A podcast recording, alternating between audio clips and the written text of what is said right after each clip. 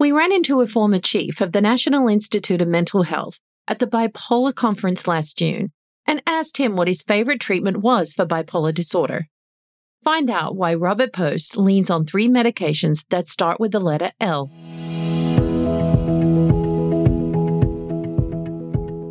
Welcome to the Carlat Psychiatry Podcast, keeping psychiatry honest since 2003. I'm Chris Aiken, the editor in chief of the Carlat Psychiatry Report.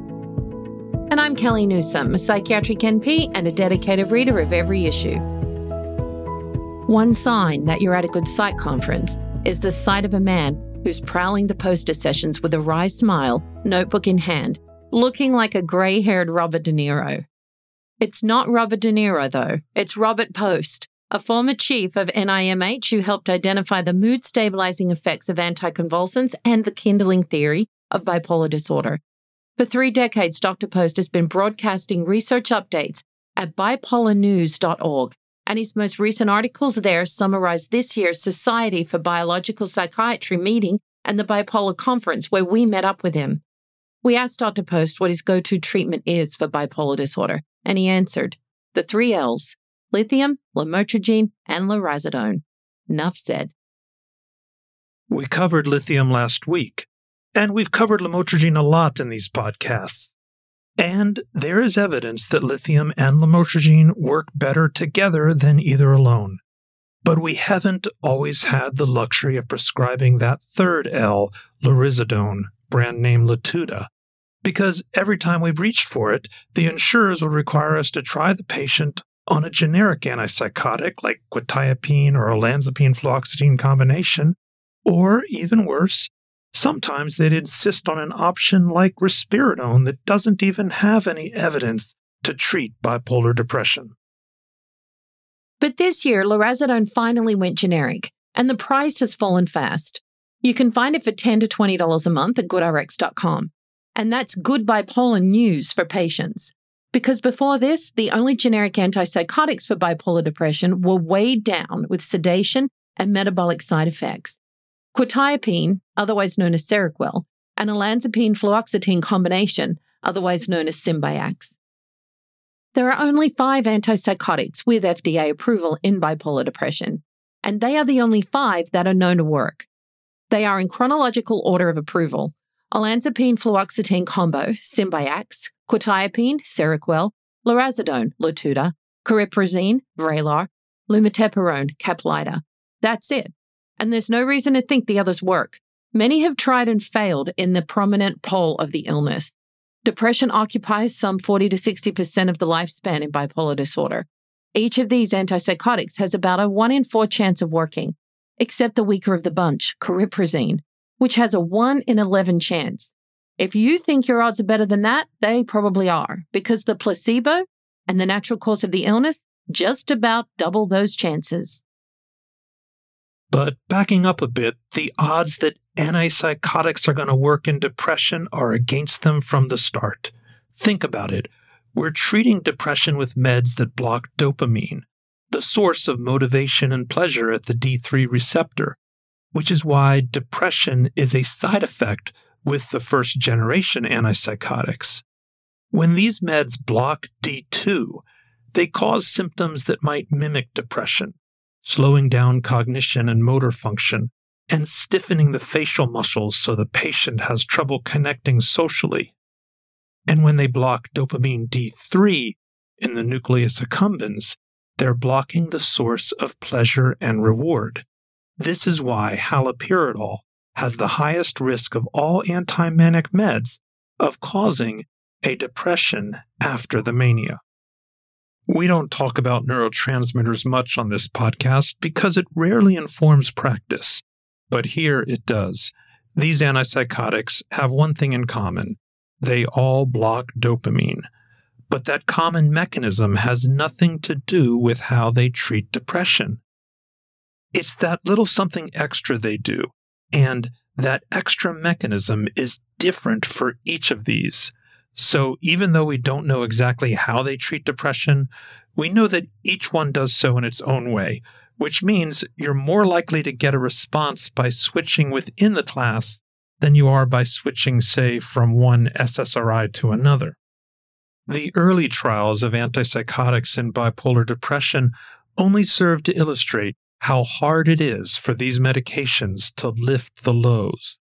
Olanzapine didn't work well on its own in those early trials. It needed the antidepressant fluoxetine to boost it up. And it's only with this antidepressant that it gained approval. Quetiapine invited similar skepticism. This antipsychotic is converted to an active metabolite, norquetiapine, that resembles an SNRI antidepressant, raising suspicions that it too needed antidepressant assistance to work in bipolar depression. That's one reason lurasidone was such a breakthrough. It was the first antipsychotic to treat depression without any help from antidepressants or antidepressant like molecules. How it accomplished this is not clear, but here are some possibilities. Serotonin antagonism at the 5-HT7 site increases in brain derived neurotrophic factor, BDNF, normalizing circadian rhythms that are involved in the pathophysiology of bipolar. Stress and irregular sleep disrupt the clock genes that regulate circadian rhythms. Lurasidone and lithium are the only medications we know of that normalize the expression of these genes. Let's look more at how lurasidone differs from the pack. But first, a preview of the CME quiz for this episode.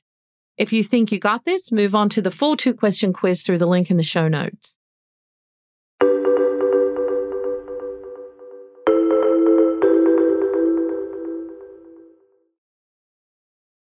1. Which antipsychotic is not FDA approved in bipolar depression? A. Quetiapine. B. Lumateperone. C. Aripiprazole. D. Cariprazine.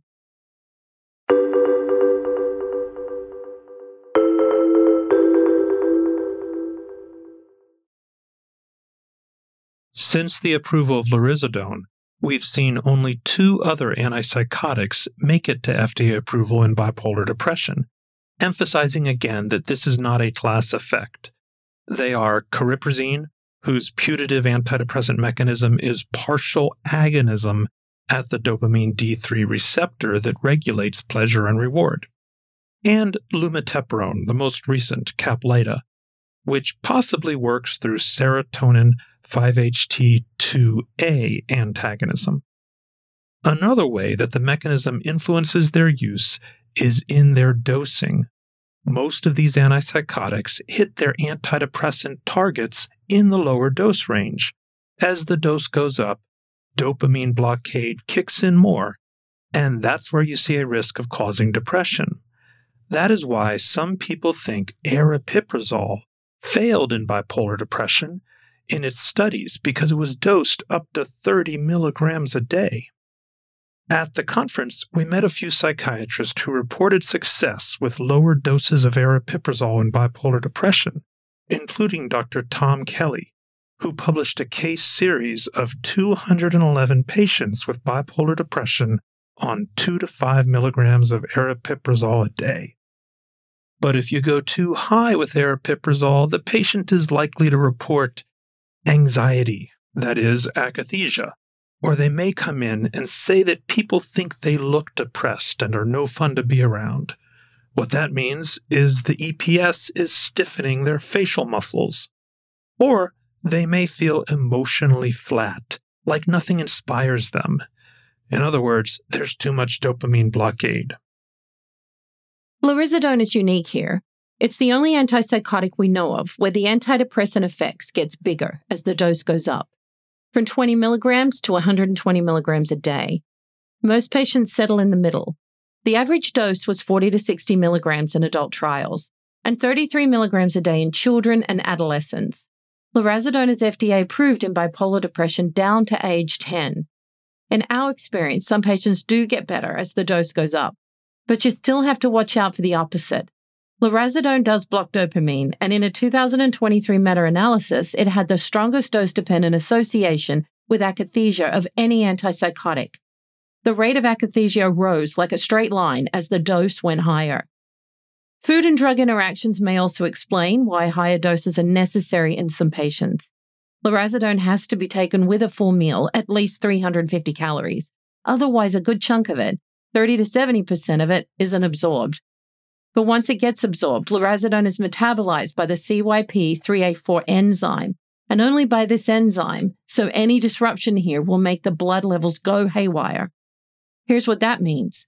If you give lurasidone with modafinil or carbamazepine, or St. John's wort, or higher doses of topiramate or oxcarbazepine, the lurasidone levels will drop a lot, two to four fold, because these are all CYP3A4 inducers.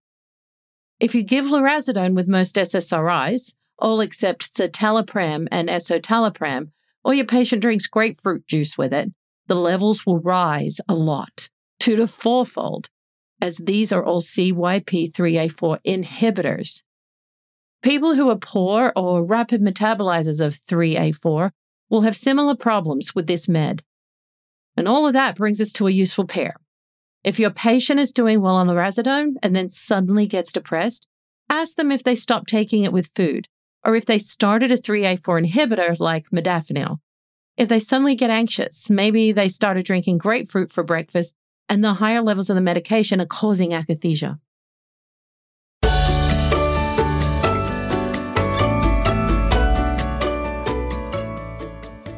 Let's get back to the dosing issue and talk about lurasidone in mania. We mentioned that most antipsychotics stop working in depression as they reach the anti-manic doses. Most, but not lurasidone. And lurasidone does not have an anti-manic dose. This med has never been studied in mania. It did work in unipolar depression with mixed features, so it might calm some manic symptoms but whether it treats mania or not is anyone's guess. And I wouldn't get into that kind of guesswork with your patient's care. Don't use lurasidone monotherapy for acute mania, which also means that lurasidone monotherapy is probably not a good idea for anyone with bipolar 1 disorder. For bipolar 2, possibly so. But lurasidone has no known benefits in the maintenance preventative phase of bipolar. Only one controlled trial tested it for episode prevention. That trial lasted six months and it failed to find a significant difference. Lurasidone is not any more effective than the other options in bipolar depression, but it is better tolerated than the other generics, with very low rates of weight gain and metabolic problems. At least that's what the industry sponsored studies show, most but not all of which are short term. A closer look shows some metabolic effects in the higher dose ranges, above 40 milligrams a day. But overall, we think lurasidone's metabolic risks are about the same as its brand only competitors in bipolar depression, cariprazine and lumateperone. Where lurasidone does cause problems is with nausea, akathisia, and sometimes sedation. And these are all side effects that can cause patients to give up on it early. So you want to start low 20 milligrams a day or cut that in half and go slow.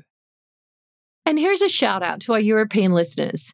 In Europe, lurasidone is labeled based on the actual amount of medication in the tablet, while in the US, they make it far more complicated and use the weight of the med and the binding agent, the hydrochloride salt. So in the US, 20 milligrams equals European 18.5 milligrams, and a US 120 milligrams equals a European 111 milligrams. If lurasidone does have an efficacy advantage, it is in cognition.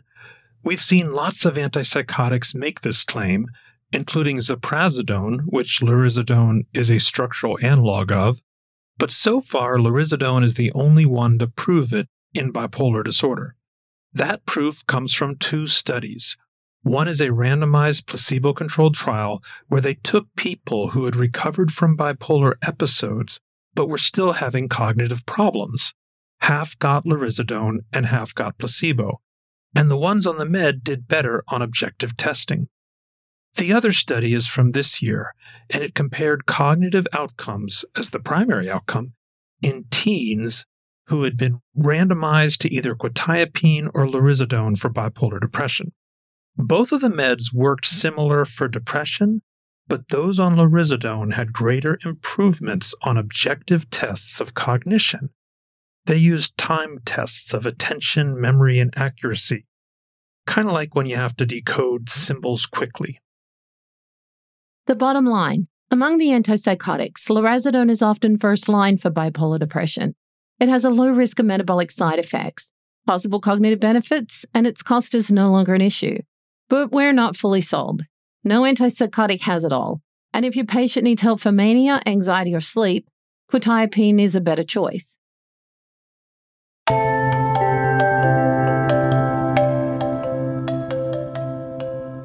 now for the study of the day antipsychotic use and mortality in persons with alcohol related dementia or Wernicke Korsakoff syndrome, a nationwide register study in Finland by Anina Palm and colleagues.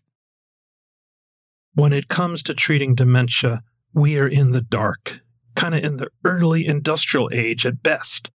We have no meds that improve cognition. At best, they slow decline a little. 80% of people with dementia develop neuropsychiatric symptoms, causing problems for themselves and their families. We're talking about agitation, anxiety, apathy, depression, and psychotic symptoms.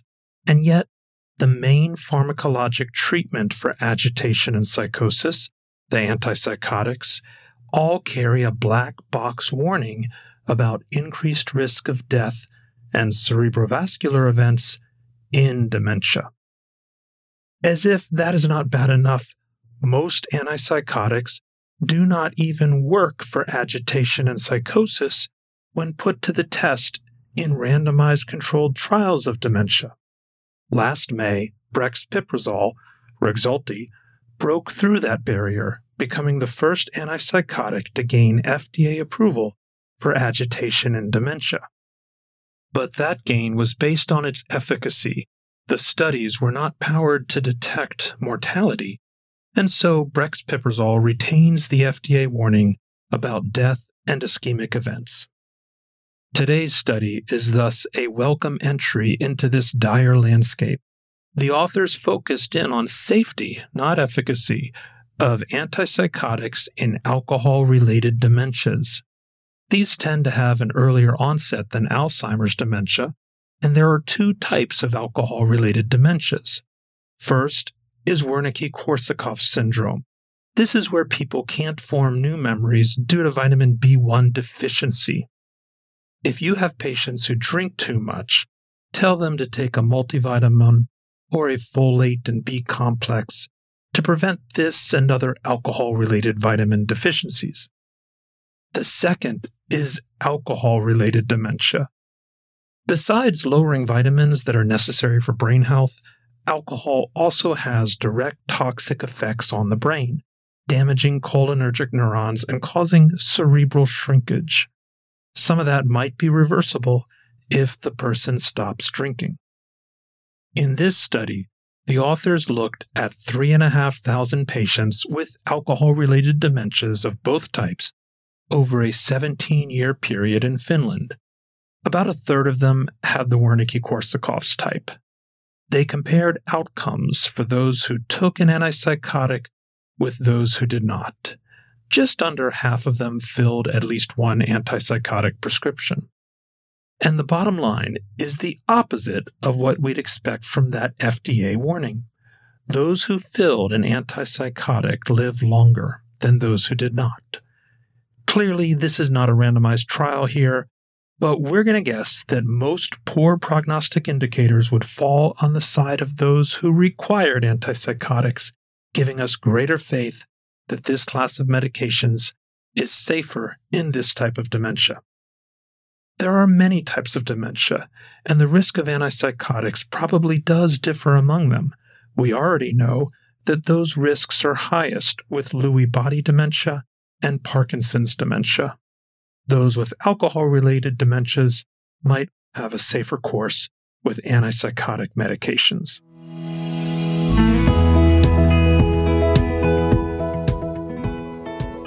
Get daily research updates by following Dr. Aiken's daily psych feed on social media.